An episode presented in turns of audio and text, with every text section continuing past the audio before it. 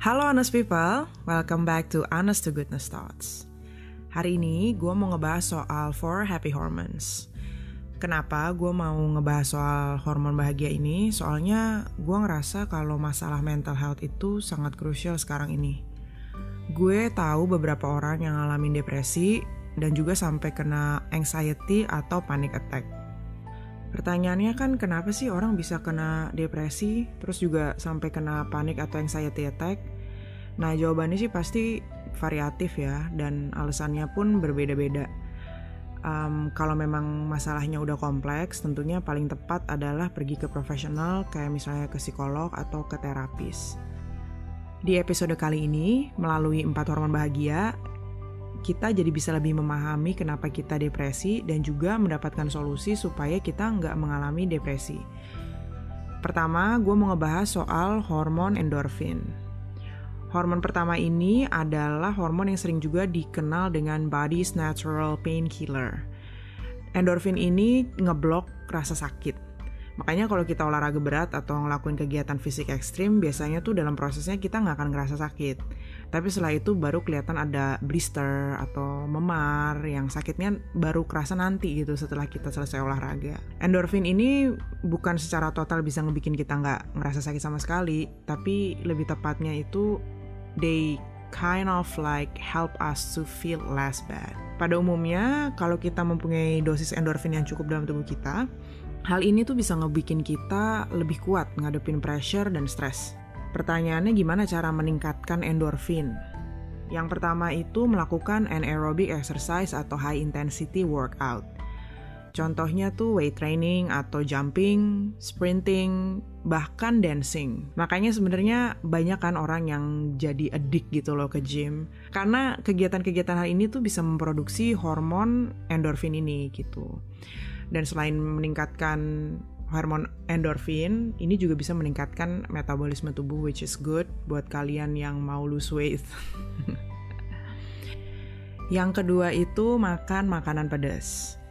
Kalau buat orang Indonesia sih kayaknya makan makanan pedas tuh nggak susah ya. Bahkan makanya banyak orang yang malah addicted sama sambal atau pokoknya makan tuh harus pedas. Kalau nggak nggak nikmat buat yang nggak bisa makan pedas tuh biasanya suka ngomong kenapa sih orang suka banget makanan pedas itu kan nyiksa.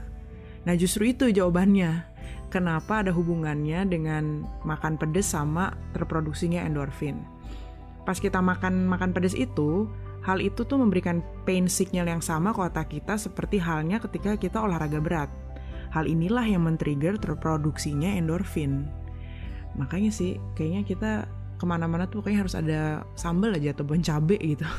Atau enggak bahkan gue sering lihat orang yang kalau keluar negeri tuh pasti bawa bon cabe dan sambal.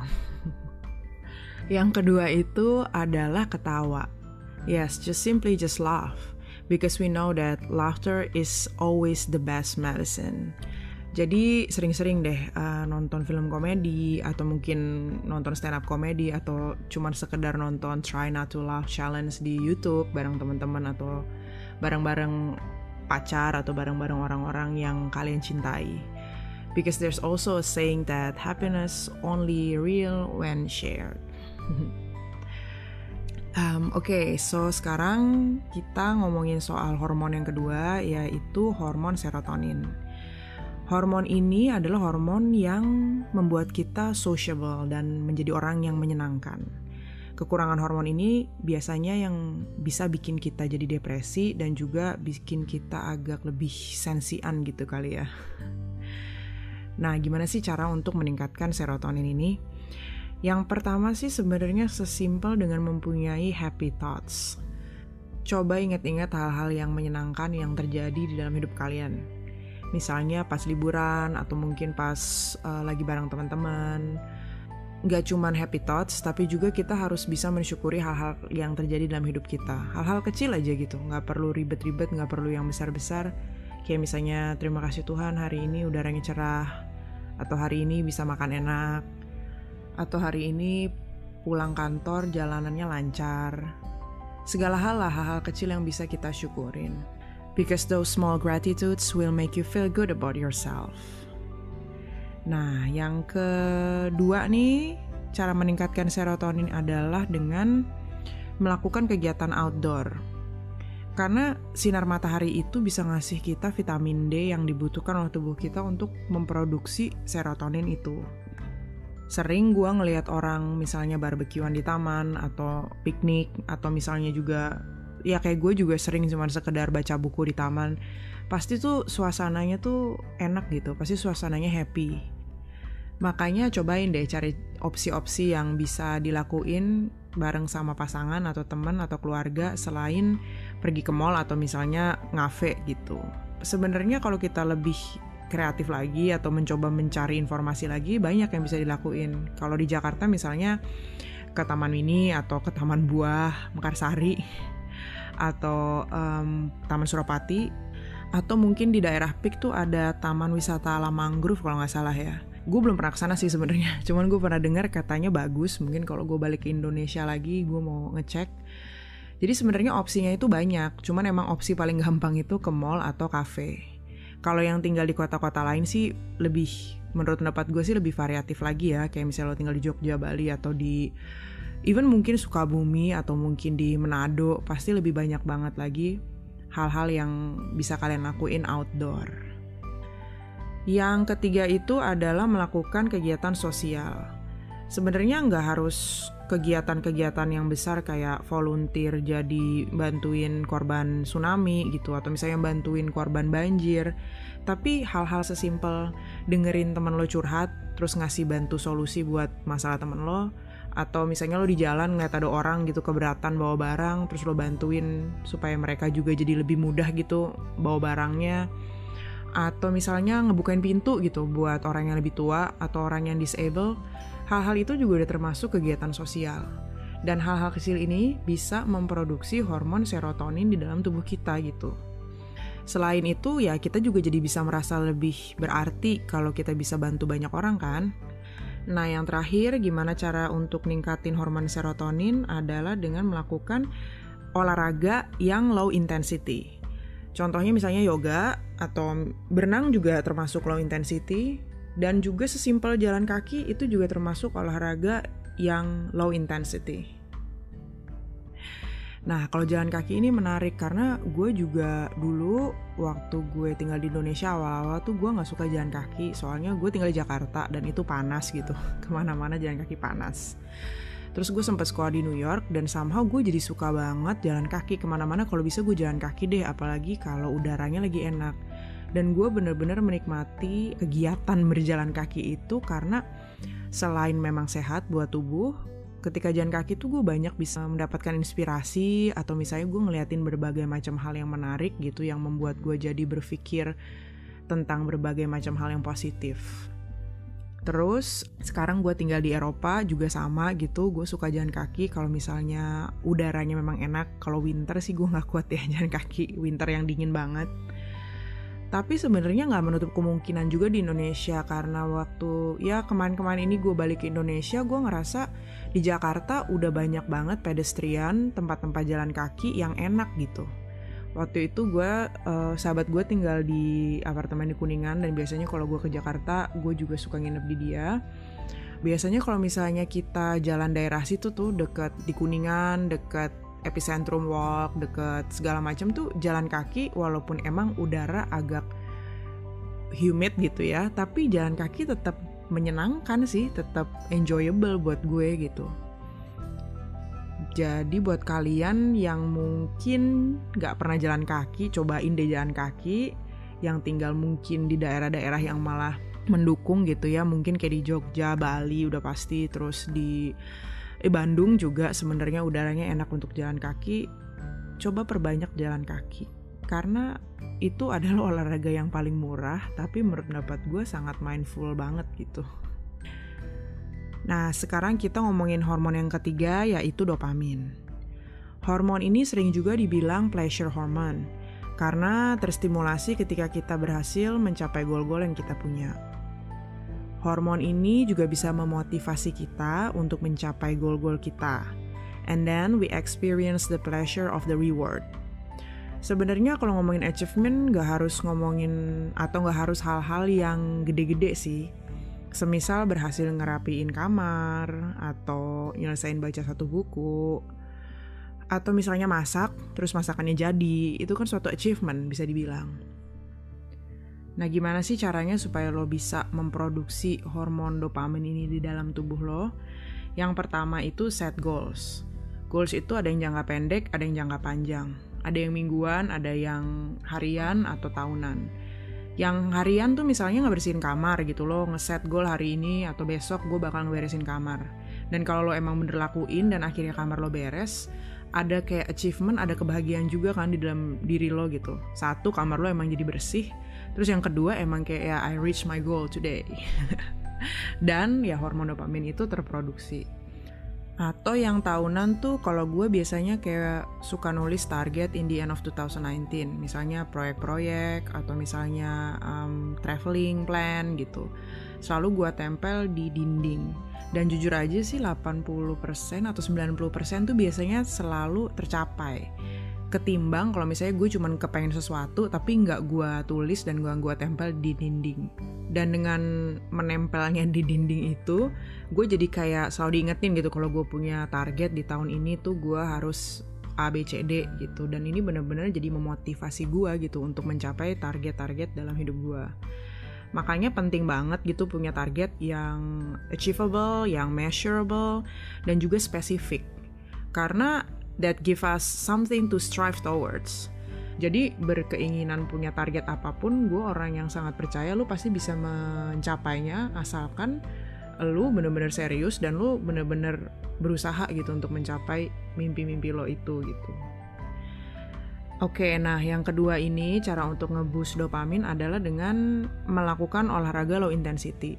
Sama sih kayak serotonin tadi, bedanya adalah kalau untuk ngeboost dopamin, lo harus punya target. Kayak misalnya uh, gue punya apps yang bisa ngitungin berapa banyak step yang gue jalanin tiap harinya.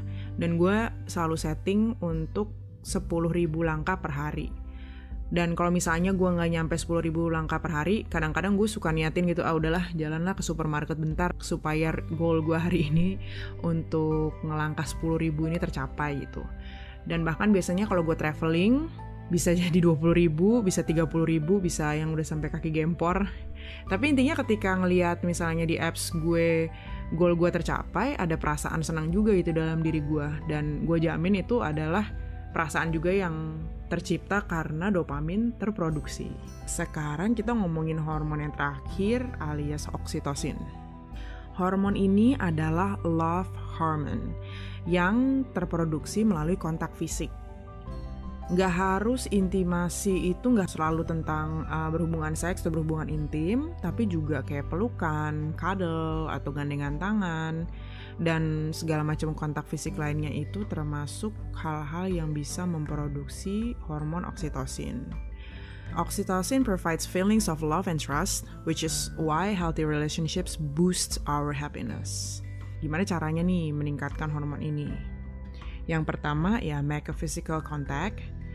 Uh, if you have a chance, coba deh peluk teman-teman dekat atau keluarga kalian. Kadel misalnya pas lagi nonton TV atau film, atau sesimpel kayak ngerangkul temen aja nih pas lagi jalan atau nyebrang jalan. Menariknya, nggak cuma sama manusia, kita juga bisa mencurahkan afeksi kita ke binatang untuk memproduksi hormon oksitosin ini. Jadi kan gak heran ya kalau misalnya banyak banget orang yang sayang banget sama kucingnya atau sama anjingnya dan kayak bahagia banget gitu loh kalau misalnya pulang terus ada anjingnya atau ada kucingnya atau binatang piaraan lainnya karena ketika mereka kadal dengan anjing atau dengan kucing itu tuh sama gitu bisa memproduksi hormon oksitosin. Terus kan binatang kan juga bisa jadi kayak sahabat. Bahkan orang ada yang curhat sama binatang piaraan mereka. Ada yang traveling sama binatang piaraan mereka juga gitu. Uh, jadi sebenarnya pencurahan afeksi ini juga dibutuhkan oleh manusia. Gak cuman mencintai tapi juga dicintai. Biasanya kan binatang itu kan selalu menanti kita pulang atau selalu mencintai kita apa adanya mau gimana pun kondisi kita binatang piaraan kita tuh selalu ada dan selalu sayang sama kita. Makanya gue juga suka ngelihat ada kecenderungan orang-orang yang di sini yang tinggal sendiri di apartemen gitu misalnya mereka nggak nikah gitu atau mereka nggak punya pasangan pasti mereka punya kucing atau punya anjing atau punya binatang piaraan lah gitu di rumahnya. Karena in the end everybody needs somebody to love Oke, okay. terus um, yang kedua nih cara untuk ningkatin hormon oksitosin adalah dengan spa atau pijat. Apart from bisa merelaksasi otot-otot kita, massage juga bisa increase our emotional well-being since the prolonged physical contact releases oxytocin in our system. Gue sih kalau bisa tiap hari, nggak tiap hari sih, tiap minggu lah ke spa gitu pengen banget. Cuman kalau di sini nggak mungkin soalnya mahal. Kalau di Indonesia sih pasti kalau gue balik Indo seminggu sekali atau dua minggu sekali gue pasti ke spa. Apalagi di Indonesia juga kan sekarang ada Go Massas ya jadi yang bisa lo booking dari aplikasi terus mereka datang ke rumah. Udah semakin gampang aja gitu loh kalau lo mau pijat atau mau spa sebenarnya sih nggak harus juga yang uh, bayar sih ya. Kalau misalnya punya pasangan gitu misalnya malam-malam sebelum tidur bisa saling ngasih light massage gitu. Terus gue di sini juga ada kayak tools gitu kayak rollers jadi kayak gampang gitu loh untuk ngemijet punggung gitu loh. Ada banyak hal lah cara-cara untuk sebenarnya kita bisa uh, saling memasas sesama pasangan. Atau mungkin kalau lo punya temen gitu minta saling pijetin bisa juga ya anyway sebenarnya penting sih untuk bisa ngerasa relax gitu loh. Ya kayak gue misalnya di rumah tuh udah staple banget gue tuh punya scented candle sama aromaterapi. Jadi setiap malam sebelum tidur tuh pasti gue nyalain sebenarnya nggak nyalain sih kayak netesin aromaterapi itu kayak bentuknya kayak oil gitu ke semacam batu-batuan gitu. Terus nanti aromanya itu bisa uh, menyebar lah gitu ya ke seluruh ruangan kamar. Dan itu bener-bener ngebikin gue relax atau nyalain scented candles. Cuman kalau nyalain scented candles uh, jangan ditinggal tidur takutnya kebakaran. Atau selain itu bisa juga bubble bath. Kalau misalnya gue bubble bath gitu gue selalu masukin uh, bath salt atau bath bomb. Karena itu jadi bisa bikin gue lebih relax juga dan biasanya kan ada aroma-aroma juga yang um, bisa kita pilih gitu. Biasanya gue suka kayak lavender atau vanilla. Jadi aroma-aroma ini juga bisa ngebikin kita jadi lebih relax gitu.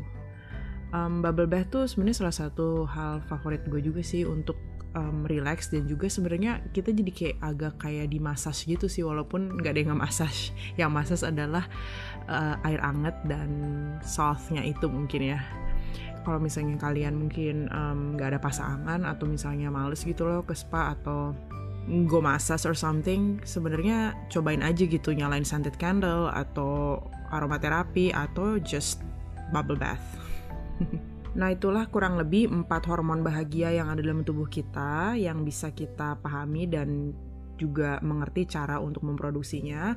Tapi ada satu hal yang perlu diingat juga nih, yang pasti semuanya itu harus balance. Misalnya kalau misalnya kita memicu dopamin terlalu berlebihan dengan ngangkat beban gitu atau melakukan um, high intensity workout, kita bisa jadi injured dan bisa juga meninggal. Soalnya emang sih kedengarannya ekstrim, tapi kayak waktu itu di uh, gym gue waktu gue di Indonesia ada orang yang emang tiap pagi selalu um, kayak ngangkat beban gitu dan kadang-kadang jadi agak lebih di, terlalu diforsir sampai akhirnya dia kena serangan jantung dan rest in peace dia nggak ketolong lagi. Jadi makanya segala sesuatunya itu harus uh, terkontrol dan kalau bisa punya personal trainer atau sebisa mungkin memahami lah gitu ya gimana caranya berolahraga yang benar dan intensitas berolahraga yang tepat buat tubuh kalian. Terus juga nih misalnya kita terlalu banyak uh, memicu oksitosin yang ada kita jadi gampang percayaan sama orang, terus ujungnya jadi gampang kena tipu atau kena scam gitu. Terus kalau misalnya terlalu banyak juga memicu dopamin, kita bisa-bisa jadi kecanduan. Nah, kecanduannya itu kenapa? Misalnya nih belanja. Belanja tuh sebenarnya bisa memicu dopamin. Kenapa? Taruhlah misalnya kalian mau beli uh, baju yang mahal atau tas atau sepatu atau jam mungkin yang mahal, terus kalian abung untuk bisa beli barang itu. Nah, ketika tabungannya terpenuhi, terus udah bisa beli barang itu kan ada suatu achievement gitu loh, uh, dan excitement juga gitu. Oh, akhirnya gue bisa beli juga nih barang ini setelah gue nabung lama. Atau nggak usah barang mahal sebenarnya kayak misalnya lo belanja online aja. Lo kayak misalnya klik terus beli bayar pas nunggunya itu kan excitement. Pas barang di tangan kita pun pas unboxing ada excitement dan ada achievement juga makanya belanja itu sering dijadiin kayak pelarian gitu kan kalau misalnya orang-orang agak-agak lagi sedih atau stres ada istilahnya retail therapy atau orang-orang yang agak terlalu berlebihan belanja dibilang shopaholic gitu. Nah makanya kalau kecanduan terus malah jadi banyak utang, jadi malah numpukin barang-barang yang gak kepake, ujung-ujungnya malah jadi masalah juga. Ya selain itu juga kalau dopamin juga kalau kita terlalu over punya target yang berlebihan gitu terus memaksakan diri untuk mengachieve berbagai macam hal yang di luar kemampuan kita yang ada kita juga jadi stres gitu So intinya sih sebenarnya yang penting segala sesuatunya itu harus balance. Segala sesuatu yang baik itu tidak berlebihan dan juga nggak berkekurangan. Anyway, it's good to know bahwa sebenarnya tubuh kita ini dilengkapi dengan hormon yang bisa membuat kita bahagia dan membantu kita juga mengatasi stres. Because happiness is not only in our minds, it is also in our bodies. Oke, okay, Anas People, mudah-mudahan dengan informasi ini ada hal-hal baik yang bisa kalian um, pahami dan juga bisa diambil. Dan kalau buat gue sendiri sih sebenarnya dengan memahami empat happy hormones ini, gue jadi paham kenapa kalau winter banyak orang tuh lebih ke arah gloomy, agak depresif gitu. Karena kita kurang sinar matahari, kurang vitamin D. Dan kalau kurang vitamin D itu berarti kita kekurangan juga hormon serotonin yang terproduksi dari vitamin D tersebut kalau winter biasanya gue makan suplemen vitamin D sih supaya gue bisa lebih uh, kuat menghadapi winter yang dingin dan depresif. Terus juga misalnya soal target. Ketika gue punya target dalam hidup, gue ngerasa hidup gue tuh lebih purposeful. Dan ketika gue ngerasa hidup gue lebih purposeful, gue jadi lebih bahagia gitu. Ketika gue nggak punya um, goals dalam hidup tuh biasanya gue jadi lebih depresif, jadi lebih kayak sedih lah, lebih gloomy gitu, lebih gampang stres. Dan di sini juga kan scientifically dibuktikan kalau misalnya kita punya target dan goals dan achievement itu memang hormon dopamin itu jadi terproduksi. Um, ada satu hal yang perlu diingat, kalau kita ngomongin soal depresi atau anxiety problem, biasanya itu alasannya kompleks. Masalah kenapa orang bisa ngalamin itu semua, jawabannya nggak sesimpel karena mereka kurang target atau kurang makan makanan sehat atau mereka kurang olahraga. Ada hal-hal yang bisa atau harus di take care di pikiran kita, tapi ada juga hal-hal yang bisa kita take care melalui tubuh kita. Dan buat gue dengan memahami empat hormon bahagia ini sangat membantu gue untuk mengerti gitu kenapa kalau gue ngelakuin ini gue jadi ngerasa lebih bahagia atau lebih seneng dan pada akhirnya kan mind, body, and soul itu kan connected. Jadi kita benar-benar harus take care our mind, our body, and also our soul. Oke, okay, kalau gitu segini dulu episode kali ini. And thank you so much for listening to my podcast. And I'll see you guys in the next episode. Bye!